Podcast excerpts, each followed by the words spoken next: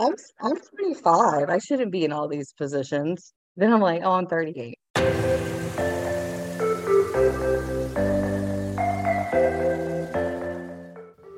Welcome to this Bible podcast. I know, the name's super creative. I'm your host, Sam Blewis, and I'm glad you're here. We'll be diving into the daily lectionary, and I hope you'll find something that is maybe a little fun, maybe meaningful, and hopefully brings you closer to God. Let's dive in.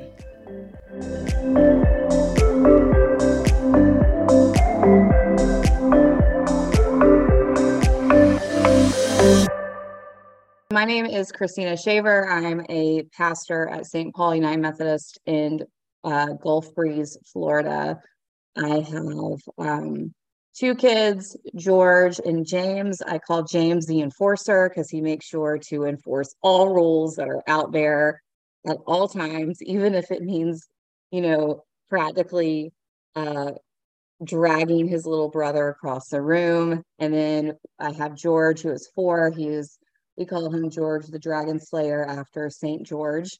And because George has had to um, had four open heart surgeries, so we say he's slayed four dragons in his life, and he'll continue to slay dragons for um, as long as he lives, which will be for many, many, many years. Um, I am a believer that we as Christians can worship God together, that we can anything can be worked out if we see each other as loved by God, as children of God. And I am such a believer in walking through life together. And um, I am so grateful for the friendships I've made in the church. Um, I wouldn't be the same person without them. They have transformed me. Uh, we are reading today from Romans 8, 18 through 24. So let's let's hear this. I consider that the suffering of this present time are not worth comparing with the glory about to be revealed to us. For the creation waits with eager longing for the revealing of the children of God. For the creation was subjected to futility, not of its own will, but by the will of the one who subjected it, in the hope that creation itself will be set free from its bondage to decay and will obtain the freedom of the glory of the children of God. We know that the whole creation has been groaning in labor pains until now. And not only creation, but we ourselves who have the first fruits of the Spirit groan inwardly while we wait for adoption, the redemption of our bodies, for in hope we were saved. Now, hope that is seen is not hope, for who hopes for what is seen? So, yeah, that is our scripture for the day. It's our scripture for the day. What stands out to you?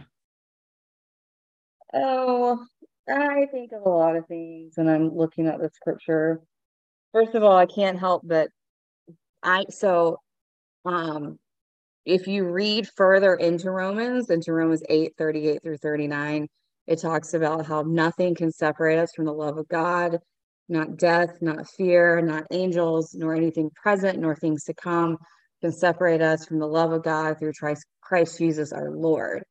So um, that is a scripture that my church, we have a scripture of the year and we say, and that is our scripture of the year for this year. And we say it together every Sunday. It's my sneaky way to convince United Methodists that they should memorize scripture uh, because we don't do that and we should.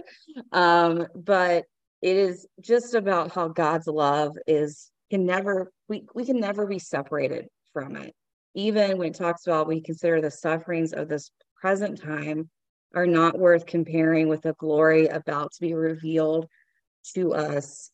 Um, it always reminds me that every season of life is not a permanent one that hard times great times um, everything is a season. And um, I know that God is with us in all seasons and especially in the hard ones, and that we can always, always live in that hope that we know that we will be with God now and forever.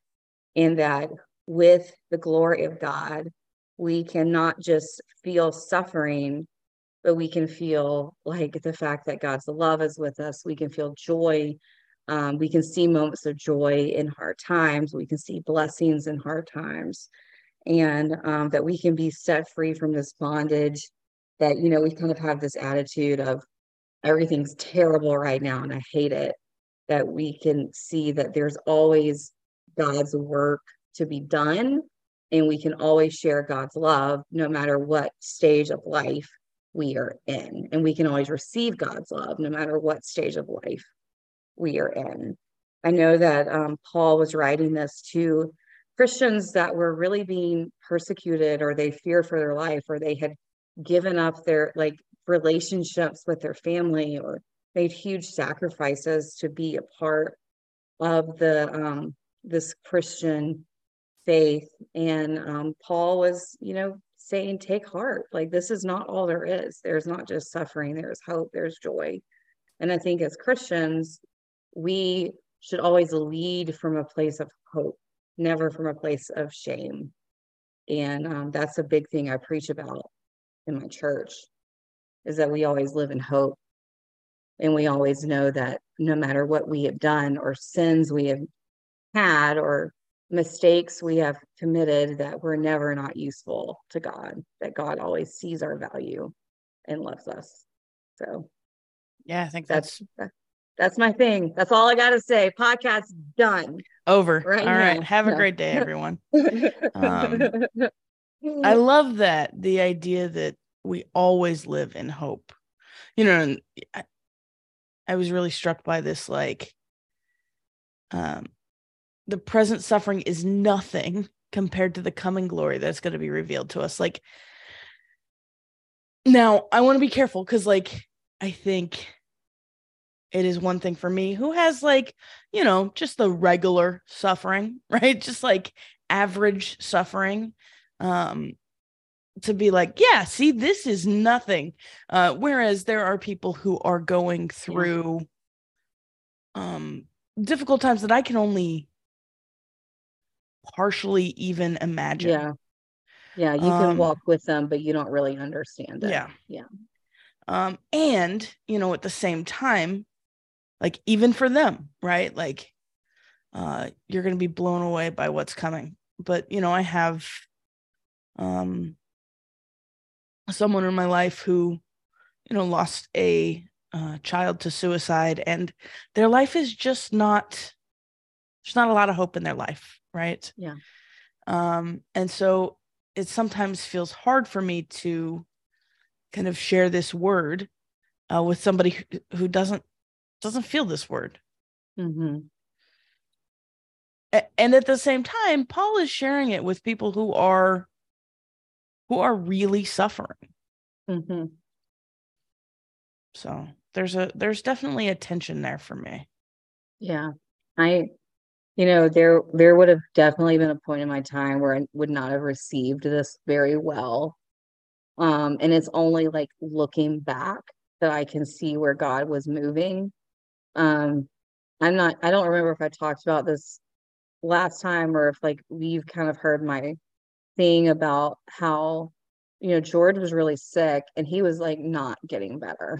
And I was so mad um and he just was in the hospital and he kept just losing weight and he kept he had fluid in his lungs that made it really hard for him to breathe. His oxygen just couldn't get above 80 and they um and you know he was four months old at this point right? And you're just like i'm just imagining the life that he's going to live. And then it's filled with doctor appointments and procedures which it has been. Like it has been filled with doctor's appointments and procedures.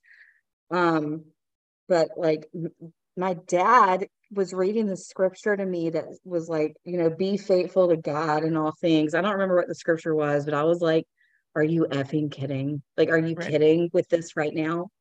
And he's like, What do you mean? And I said, I am being faithful to God. I believe with every single fiber of my being that God could heal my kid. And God is not healing my kid. And for that, I was like, I really hate God right now. Like, I really hate God for withholding healing from my child. And, um, and I just, you know, I just hung up the phone with my dad because he didn't need any more like sorrow on him. Um, but I just yelled at God, like rage yelled at God while driving down Highway 98. I'm glad I didn't get in a car accident. um, but just was like, I would spend my life telling everyone that you healed George. That like this wasn't the doctors, this wasn't medicine, this was like you healed George. And everyone else is doing their part. The church is doing their part. We are doing our part. We're doing the best that we can. This kid is perfect. He's sinless. He's this amazing child, and you are causing him to suffer. And um, I just, and I, you know, I just was like, I hate you. I hate you for doing this. And then later on, I was sitting at my computer, I'm sure just staring into the abyss because I w- could not focus on anything. And God's voice came to me and said, George doesn't need a miracle, George needs time. And um, George has time. And um, I think that was one of those almost like on the road to Damascus conversion moments for me because I was so close to just like like giving up on my faith and um not being able to worship and God really pulled me back from that and I've seen over time how God has been with George how it has taken tons of medicine and surgeries and doctor's appointments but he's doing so well right now and that I know that if there's a period of time where he's not doing well, that we will figure out a way to keep him going. And we'll do that for his whole life, however long that is. And hopefully he outlives me. Um, but there's no, we don't have any guarantees for anything. And, um, and so there is a part of me that is always suffering a little bit, you know, like, but there's also a part of me that sees all of the blessings that have come out of this incredibly hard situation. And i'm and i'm so grateful for them. Um and on different days it's different levels of gratefulness but that is um that's life and i think you know we are always going to be there's always going to be someone who's having a hard time and I think if we can like, I, I think the best thing as Christians is honestly just not to let them shut themselves up into like their own grief, but to be with them all the time and to walk with them in that grief and those hard moments. And um, know that sometimes the words of the scripture may not be enough, but maybe the presence of God can come to them through those words or through the prayer or just through our presence. There is something about being a holy presence for people. And I appreciate that people did that for me because I feel like it kept me open to the voice of God when there was a time when I really wasn't. Because grief really took everything from me. Grief really, like it, experiencing that, experiencing that level of grief, we forget how much it, unless you've experienced it, that it robs you of like being able to to do normal things. Um, like I couldn't read, I couldn't sing, I couldn't really like form thoughts the way I wanted to, and um, it took a lot of people doing those things for me to get me through that. And so I, I think the the power of community is so essential and we are it's really hard because people generally don't want community. They want to be left alone i feel. Like a lot of people want to be left alone and that's the opposite of what we're called to be. And so um, that is just you know part of what we have to keep doing is keep showing up for people and keep being community for people and keep letting them be angry and being okay with being angry and be okay with the hard feelings they have and not try to minimize them but just know that God is with them and hopefully they'll be able to see that at some point because I couldn't see it then. Right. Um, but I, I can see it now. Um, but yeah, and just allow for we make really irrational decisions during those times and like hopefully there's people who can be like that's a terrible idea don't stop do stop stop stop stop don't do that so yeah yeah thank you for sharing that it's just it's um I think it's a real testament to to your faithfulness that you were willing to say like God, this is not okay. And a testament to God's faithfulness that God said, I, I know it's not okay. like, and I'm with you in that. Right. And, um, you know, I think there is power in acknowledgement, right? I mean, in the scripture, mm-hmm. right? There is an acknowledgement. It's not like, oh, everything's fine. It's yeah. like creation is groaning. Yeah, with labor pains. Like creation is groaning with labor pains, but labor pains means something beautiful is going to come out of this pain. Like when you have a baby, there's this like beautiful, wonderful thing that needs you, and you're like, you can even lift your own neck. what am I going to do with you? Remember yeah. when you held James and he's like his neck was like flopping around? He was like two days old. Do you remember yeah, this? I do. Um, and you were like, I gotta hold this, don't I? I'm like, I think so. I don't know. It's the first baby I've really. I, I don't really met. baby a lot. like, I was like, uh, but that is, you know, but something beautiful can come out of this, even if it's not the beauty that you desire but something beautiful can. Yeah. So, and I think go ahead. Oh, I was just thinking about, you know, that uh the end of the section we read that is like if we see what we hope for, then that's not hope, right? It, like, yeah. of course, you can't see what's coming. Yeah. Because then you wouldn't be hoping, right? Like, yeah. you would already know. You would already know. You and know, yeah. And a lot of people genuinely don't know that God's love is always with them. Even if they are in church, they don't know that. Like I I was I decided on that scripture because on Christmas Eve, I was looking around and I didn't recognize anyone in my church. I knew like like there's probably 200 my church is like the the the sanctuary is small. It can only hold 200 people. And I recognized less than half of the people in that room. Like so a lot of my church members go out of town on Christmas, they go see family or they're not Christmas Eve people, which I totally understand.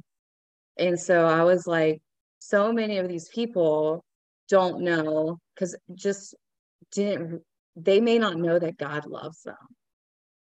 Like that this birth it was for not to condemn people, but to love people.